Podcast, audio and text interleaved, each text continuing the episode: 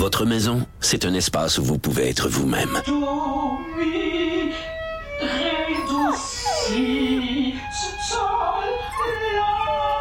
Elle mérite d'être bien protégée et vous méritez d'être bien accompagné. Trouvez la protection la mieux adaptée à votre maison avec Desjardins Assurance et obtenez une soumission en quelques clics sur desjardins.com. J'ai le plaisir de recevoir en studio ici à Québec, à l'Assemblée nationale, le ministre de l'Éducation et de l'Enseignement supérieur, également député de Chambly, Jean-François Roberge, qui est avec moi. Bon midi, Monsieur le ministre. Bon midi tout le monde. On va parler des écoles religieuses illégales.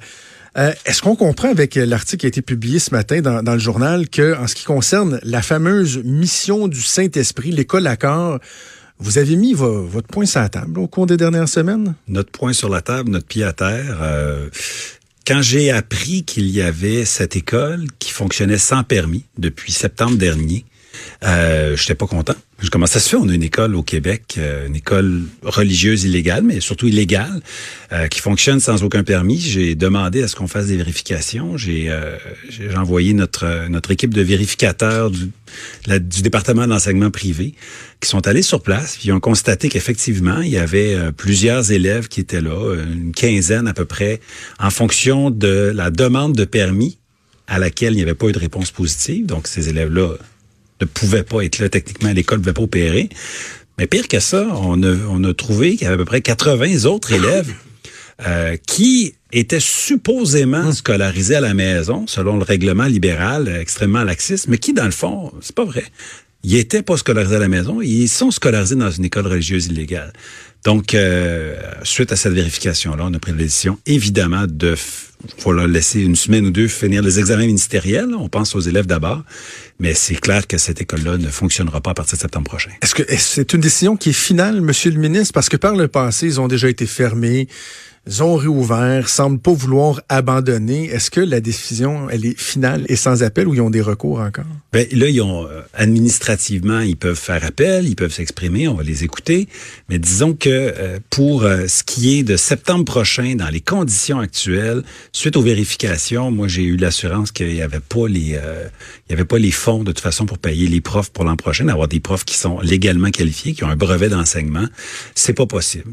Et je, la relation de confiance, je vous dirais, entre l'État et cette école-là est brisée quand on sait qu'ils ont opéré sans permis pendant un an, qu'ils ont accueilli dans une école qui était illégale des jeunes qui étaient censés faire l'école à la maison. Euh, ils ont une côte à remonter, je vais vous dire. Est-ce qu'à la base, on doit se questionner sur la pertinence même d'avoir des écoles de ce type-là qui ont des vocations très particulières? Parce que bon, là, ils répondaient pas aux exigences du ministère de l'Éducation au niveau du contenu, etc. Mais juste dans le message même qui est véhiculé, dans, dans le cas de la mission de l'Esprit Saint, là, euh, c'est des préceptes qui sont fondés sur les enseignements de, de, d'Eugène Richer, dit La Flèche. Lui, il pensait qu'il incarnait l'Esprit Saint. Il prône le mariage à l'adolescence, dès l'âge de 14 ans. Ils isolent les membres de la société. Euh, il y a beaucoup d'aspects qui, franchement, à mon sens, apparentent carrément une secte. Mais qui même au niveau des, des, des, euh, des, valeurs qui sont véhiculées me font me dire, est-ce qu'on doit accepter qu'il y a des écoles qui, même s'ils respectent les exigences minimales, véhiculent de, de, de telles idées, de telles valeurs? Écoutez, les, les valeurs que vous venez de décrire, c'est pas les miennes, c'est pas celles du gouvernement non, non, du Québec. C'est assez clair. Hein? Si vous nous regardez aller sur la laïcité, c'est assez clair.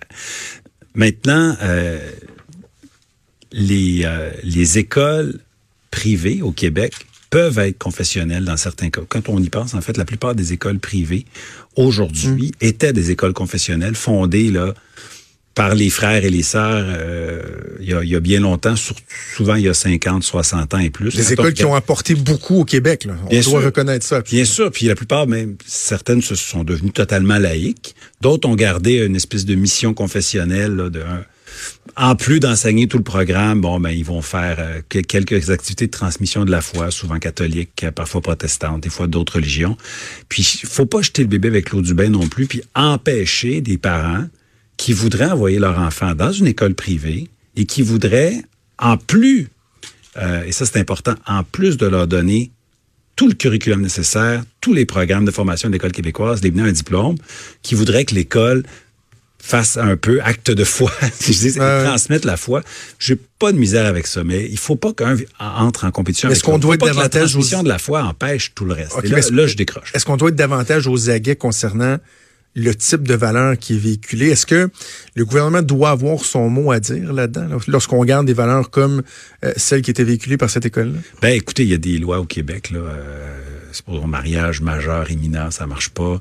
Euh, donc, faut respecter nos lois. Mais maintenant, je pense pas que c'est le rôle de l'État d'aller dire aux familles quelles valeurs transmettre spécifiquement que ça vienne d'une religion ou pas. Il y a quand même quelque chose de délicat ici. Il faut faire confiance aux gens. Euh, maintenant, pour ce qui est de la transmission des programmes, euh, le programme de formation de l'École québécoise, français, maths, histoire, sciences aussi. Hein? Puis des fois, dans certaines sectes, euh, ils sont un peu allergiques aux sciences. Ben oui. Et là, et là, on vient, on vient de lever la barre. Là. Nous, euh, en fait, on va édicter le règlement la semaine prochaine, vraisemblablement sur les, ceux qui font le choix de l'école à la maison.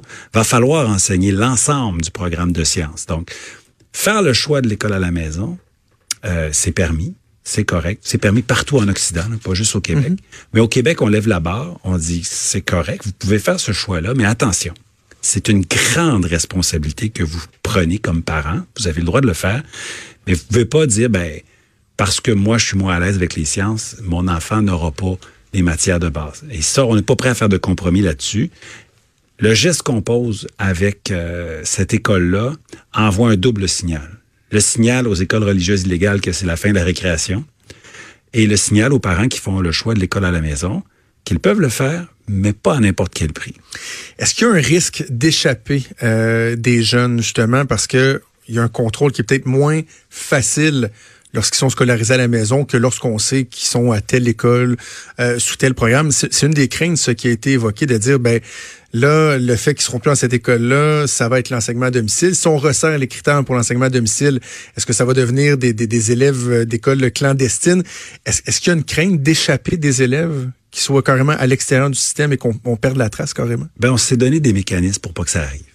Euh, parce qu'effectivement, si on ne faisait que fermer une école illégale en disant, ben, rentrez chez vous, sans supervision, sans encadrement, sans balise, bon, on pourrait penser que ça sera pas mieux à la maison que dans une école illégale. Puis là, je fais attention, il y a beaucoup, beaucoup de parents qui font l'école à la maison, qui le font très, très bien. Puis ça n'a même pas rapport avec la religion. Ils ont plein de bonnes raisons, puis ils le font bien. Je veux juste faire attention de mm. pas insulter les gens qui s'acquittent très, très bien de leur, de leur tâche. Mais on a d'abord euh, une nouvelle loi qui nous permet de croiser les données la Régie d'assurance maladie du Québec, la RAMQ, avec celle de l'éducation, pour savoir maintenant où sont tous nos jeunes euh, de 6 à 16 ans au, moment où il y a de la fréquentation scolaire obligatoire. Donc, des jeunes là, clandestins, des jeunes sous le radar, il n'y en aura plus. On va savoir où ils sont. Est-ce qu'ils sont à la maison, dans une école publique légale, évidemment, ou dans une école privée légale? Et il faut que ça soit une de ces trois réponses. Hein?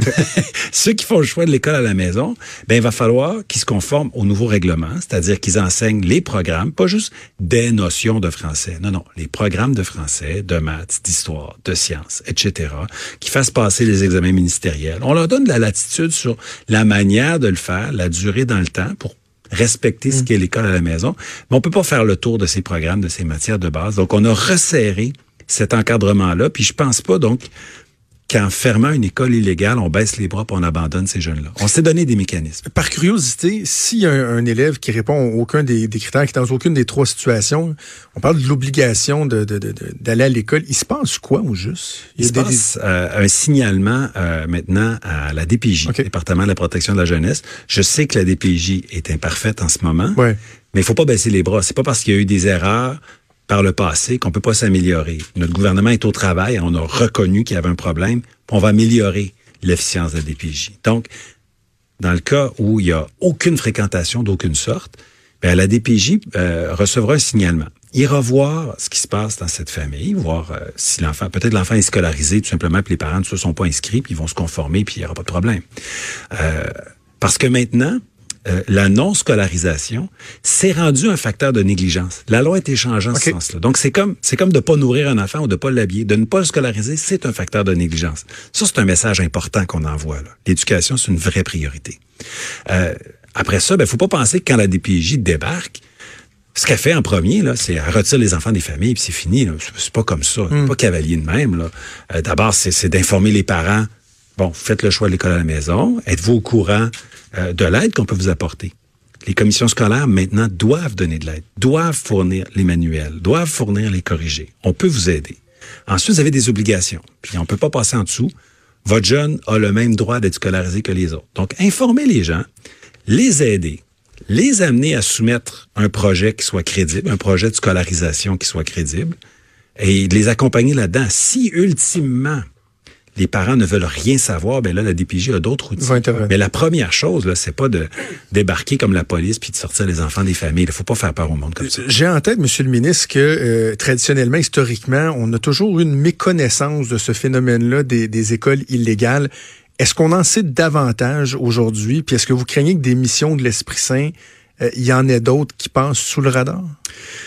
J'ai demandé au ministère de faire des vérifications parce qu'il y a eu une espèce de culture du, euh, du laisser-aller ces dernières années. Là. Euh, le précédent gouvernement, je pense, ne voulait pas trop s'en occuper pour un paquet de mauvaises raisons. Euh, donc là, je dis, vous allez faire un état de veille, un état de la situation. S'il faut, on va aller faire des vérifications, comme je l'ai fait pour la mission d'Esprit Saint et l'école Lacard. Peut-être qu'on découvrira que c'est correct, que les écoles sont légales, que tout est correct, qu'il y a des des enseignants qui ont leur brevet, etc.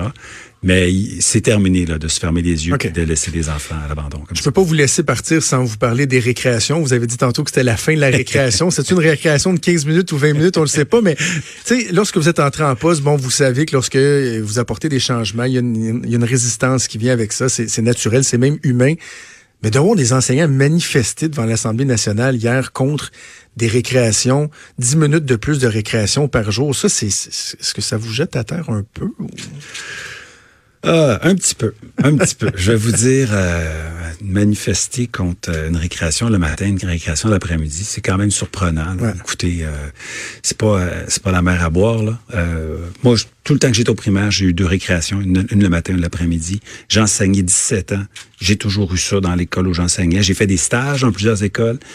Et j'ai été choqué d'apprendre, je pense en 2016, qu'à peu près 15 à 20% des écoles primaires n'offraient pas de récréation l'après-midi à des petits, là, 5, 6, 7, 10, 12 ans.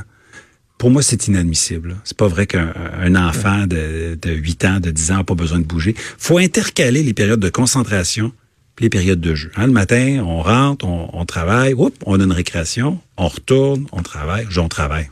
On joue, on apprend. Après ça, il y a la période de dîner. Ben, une autre période de classe, récréation, période de classe. C'est pas compliqué, là. C'est pas la mer à boire. Mais ça semble pourtant être si compliqué. Bah, mon Dieu. Écoutez, on va y arriver? Ben, ben c'est certain, c'est certain. Bon, il y, a des gens qui peut-être avaient mal compris aussi la consigne. Donc, mais à pas si c'était le cas. On a envoyé hier toutes les informations nécessaires. Une lettre est partie, signée de ma main euh, à nos partenaires et aux commissions scolaires. Un question-réponse prêt bien clair. Là, aller au-devant des questions. On leur a envoyé les questions, les réponses. En clair, en termes de, de profs puis en termes d'élèves, ça prend 20 minutes entre les deux cloches, deux fois par jour. Ça peut être plus, mais ça prend ça. Donc, il y en a qui vont dire, ouais, mais dans le fond, c'est pas 20 minutes la récré parce que l'hiver, ça peut prendre 5-6 minutes mettre les salopettes. Ouais, s'habiller et tout. Bon, ils auront 15 minutes dehors. Mais reste quand la cloche sonne, là. C'est 20 minutes. C'est la récré. Les enfants se mettent à jaser. Ils rient, ils rigolent, ils mettent leur casquette. Puis, dans une journée comme aujourd'hui, la cloche sonne, ça prend à peu près 45 secondes, ils sont rendus dehors, jouer au ballon. Donc, ils auront 19 minutes 15, là. On s'entend. Ils vont jouer dehors deux fois par jour. Espérons qu'on va y arriver. Jean-François Roberge, ministre de l'Éducation et de l'Enseignement supérieur. Merci. Merci d'être dans le studio. Bonne fin de session. Bougez pas, on fait une pause et on revient. Trudeau, le midi.